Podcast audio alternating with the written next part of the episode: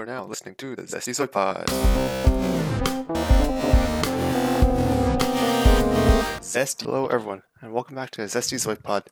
In this episode, I'll be talking about why, I guess, my overall review of the new movie, The Suicide Squad, and why it's not really a review because I exited um the um the movie before um, I finished. As an exited, I meant um, just closed the tab that I was watching on my laptop. And yeah, um, I guess given the increasing rise in COVID cases, um, I didn't really want to go to theaters to watch this movie. This film, decided to watch it while on the exercise bike, just working out. Would be a good way to kill time, I guess. And yeah, this was the biggest film out. It got pretty good ratings.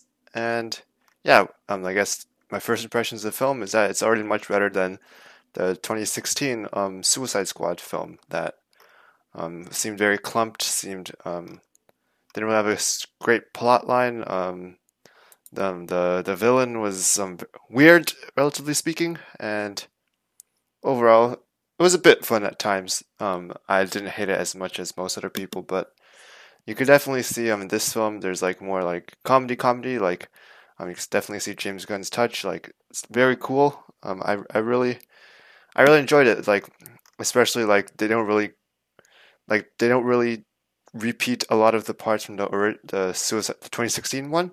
Um, like they immediately go into Task Force X. Oh, um, and of course, spoiler, heavy spoilers ahead. Um, if you haven't watched the film yet, um, obviously, you're clicking on what listening to this podcast, you probably have don't really care about spoilers. So, yeah, um, yeah. In the beginning, you see Amanda Waller setting Task Force X. They don't really have a large introduction like before. Um, and yeah, they're they're going to they're going to go to this island. Um, and yeah, you could see, you could really tell that there's two squ- like there's two squads, and it was really cool. Like I enjoyed it, like how they didn't really have like all those like twenty or like over ten different like um villains like together at once kind of like the original. I mean, not original, 2016 movie. They had like everyone all at once, and then they killed off people one by one. Um, like this one, it's not really as I guess cringe like. Um, as not really cringy, but like not really like as clumped because there is some timeline back and forth stuff like three days ago, dot dot dot. But it was a clear difference. You could see the two different um, squads, two different Task Force X teams, two different Suicide Squads um, I guess uh, they're they're separate, and then they got reunited. But they killed off most of them at the very beginning, which I was pretty pleased about since after hearing like the full star-studded cast, like um, all the big name villains like Captain Boomerang, um, like King Shark, like all those really cool ones, um, Polka Dot Man, um, Rick Flag, Harley Quinn, etc., etc. Like all those people at once, it it's just hard to make a coherent film especially the one without too much plot buildup. Unlike like unlike the Avengers films, like we don't really have too much backstory on all of these characters, so it's kind of hard to develop the film as it goes along with all that. So good to kill them all off, but don't really give too much backstory on each of them. I, I think like um previously there in the 2016 film that they, they went a bit too much into each of the villains. Like I think this one's a bit more simple.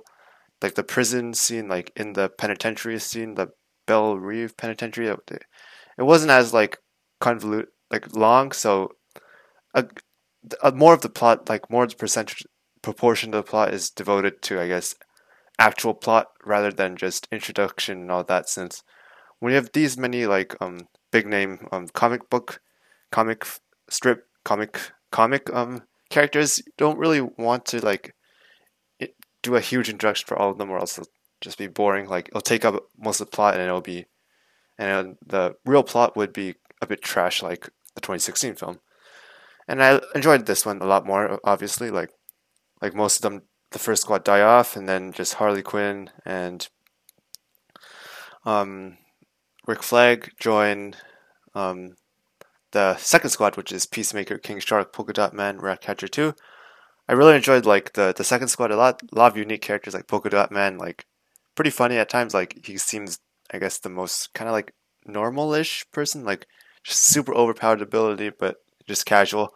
And of course, Ratcatcher 2. um, uh, I guess pretty casual as well. Always sleepy, I guess, kind of like the le- less serious of the squad.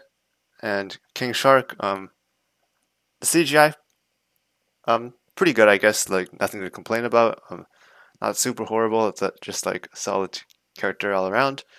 Peacemaker, yeah, I really enjoyed John Cena. Um, the scenes he was in, um, very solid. I enjoyed it like by a lot of charisma. He like definitely a positive in this film, and of course, Bloodsport, Idris Elba. Like people thought it was Deadshot before, but when it was announced, because he was like kind of replacing Will Smith, but I guess this time it was um, Peacemaker. Um, I know not not Peacemaker. I mean Bloodsport, which is kind of similar to um, Deadshot, and kind of saw him interacting with his daughter a bit. Um, I guess in the film, kind of similar to how um, Deadshot was interacting with his daughter in the original one. Didn't really like that interaction too much, but I guess he is one of the I guess the quote unquote main char- main villains or main characters of the Suicide Squad. So I guess they wanted to give a bit bigger introduction to Pete. I guess Bloodsport. Um, but yeah, it is what it is. And yeah, Project Starfish. Um, I guess I enjoyed it. Kind of like like I understand, like it is not some random villain like some random um villain like the last one. I think the the last film, the 2016 Suicide Squad, could, it was like a legit villain, but like it wasn't like I don't know. Like for me, like I watched like the DC animated DC animated universe animated stuff, DCEU stuff. I don't know, like like the DC um animations, and yeah, I've definitely seen the um the Starfish um of the Conqueror. Like I've definitely seen a few plots about that, and yeah, it's a really OP supervillain, and it's, it's something really powerful, really powerful alien, and yeah, it makes sense for him to. It's a big enough of a threat that yeah, it makes sense to send a whole Suicide Squad in, but except um. Mm, yeah, it's, it's it's. I think it's a much bigger villain to just.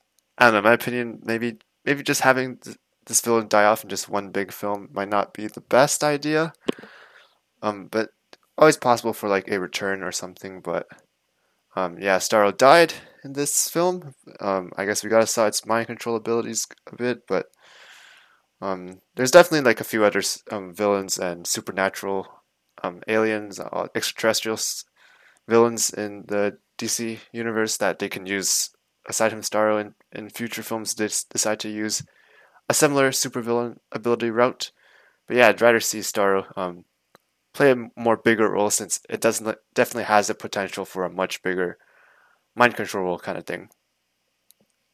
But aside from that, um, yeah, um, the Thinker, I've I've def- I stopped watching Flash after season four and it seems like they devoted a whole season to this um, thinker um, villain in the TV show, and I guess they put it in the DC um, film universe for just just as a very side character, not really kind of neutral. Um, um, kind of, I don't know. It seems it seems very like Clifford DeVoe, um, the Thinker, like on the Flash. Got a whole season bunch. You saw how powerful he was in the Flash, and then now his role in this film is just relegated to, I guess, um, I guess a scientist guy who can, who knows how this the Starro the Conqueror works, and um, yeah, it just didn't seem as powerful as he could be. Like he didn't unlock his true potential. Um, the metahuman th- thinker, um, and I'm pretty sure he died. Um, uh, unless uh uh uh yeah um I guess the Starro kills the thinker I think um if I can recall correctly like I'm reading off the plot like I didn't I skipped a lot of parts and I didn't really finish it but yeah I just read the plot and like uh, it's pretty interesting but yeah it just didn't really attract me all too much like like Starro the Conqueror, a main villain, I guess. The main villain are, I guess, the Corto Maltese people, um, the government or the military government kind of thing, which is decent, all right. Um, trying to get to a fortress, try to blow it up. Um, yeah, it's pretty cool, um, but it's not something that interests me all too much. Like there aren't really like bigger consequences to this within the DC film universe, and to be honest, like the DC films haven't really been coherent to the point that they're they're more interconnected. They like films affect other films, like how Marvel has done.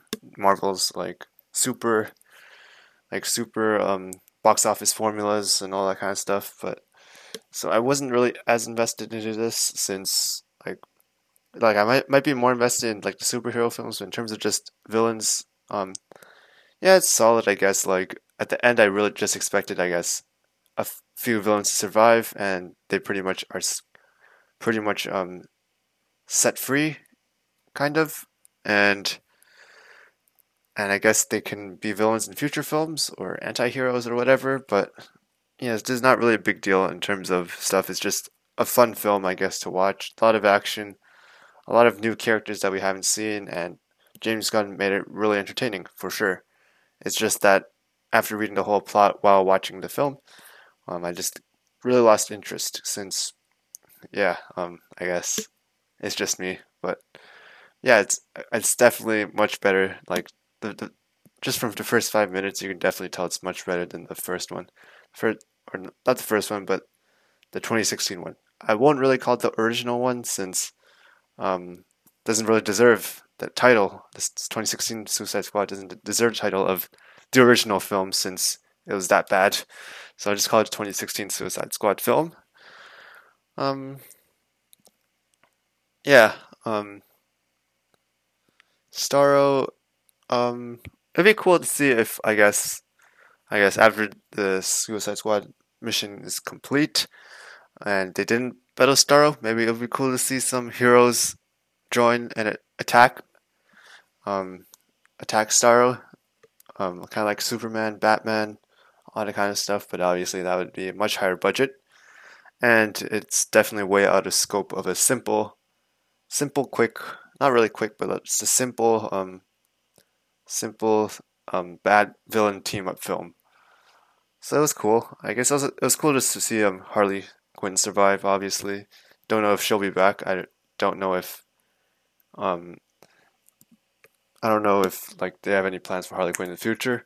King Shark, um, yeah, to, I definitely want to see him in a future film like Sylvester Stallone. I guess his voice is pretty nice for this character. And obviously, I enjoy having like a beast, an animal as as like one of the I guess part of the team. Definitely like kind of like comedic relief, but kind of really cool to see. I guess different abilities. Ratcatcher 2 survives. That's pretty cool. Um, and I guess, yeah, Bloodsport. I guess it would be cool to see in the future. Like the tech, the weapons, obviously very Deadshot esque, and it was pretty cool as well. Um, Polka Dot Man, I would definitely like to have seen more of. I guess seen him survive, but um, I guess it's fine. Um, not really. Just just like a really cool villain with a really cool ability.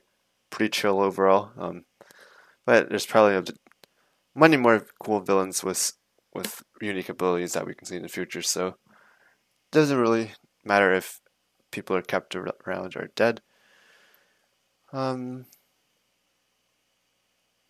yeah, um, I didn't watch Birds of Prey. I guess that's don't know if that's a good thing or a um, bad thing, but um, like the Birds of Prey 2019 film, 2020 film, like I wasn't really too interested, so I'm just like, uh, whatever. Um, I assume. I'm not sure if um, Birds of Prey is like how connected it is to this film in terms of like Harley Quinn and perhaps some other villains, but I don't think it is. And yeah. Um, says Weasel. Yeah, Weasel and Peacemaker are both alive, and I didn't really care overall. Um, Peacemaker is alive, which is cool, of course. John Cena, like I guess he had a pretty nice part in this film. Uh,